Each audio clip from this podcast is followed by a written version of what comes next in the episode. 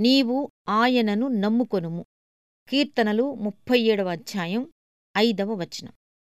నమ్మిక అనే మాట విశ్వాసానికి ఊపిరిలాంటిది ఇది పాత నిబంధనలో కనిపించే మాట.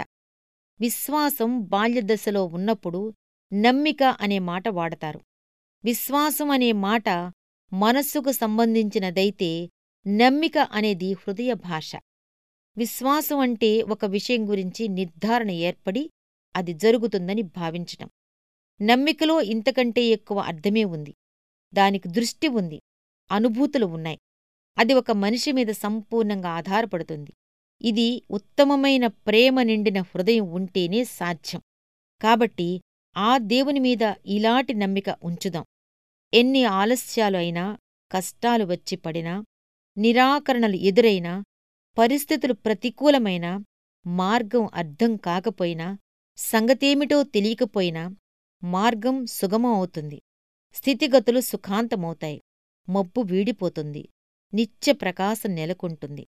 విశ్వాసానికి విషమ పరీక్షలెదురైతే దేవునిలో నీ నమ్మిక ఉంచు.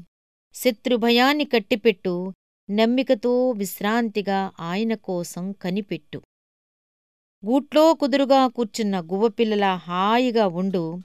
ఆయన రెక్కల క్రింద నీ రెక్కలు ముడిచి నమ్మకముంచి హాయిగా సెదతీర్చుకో.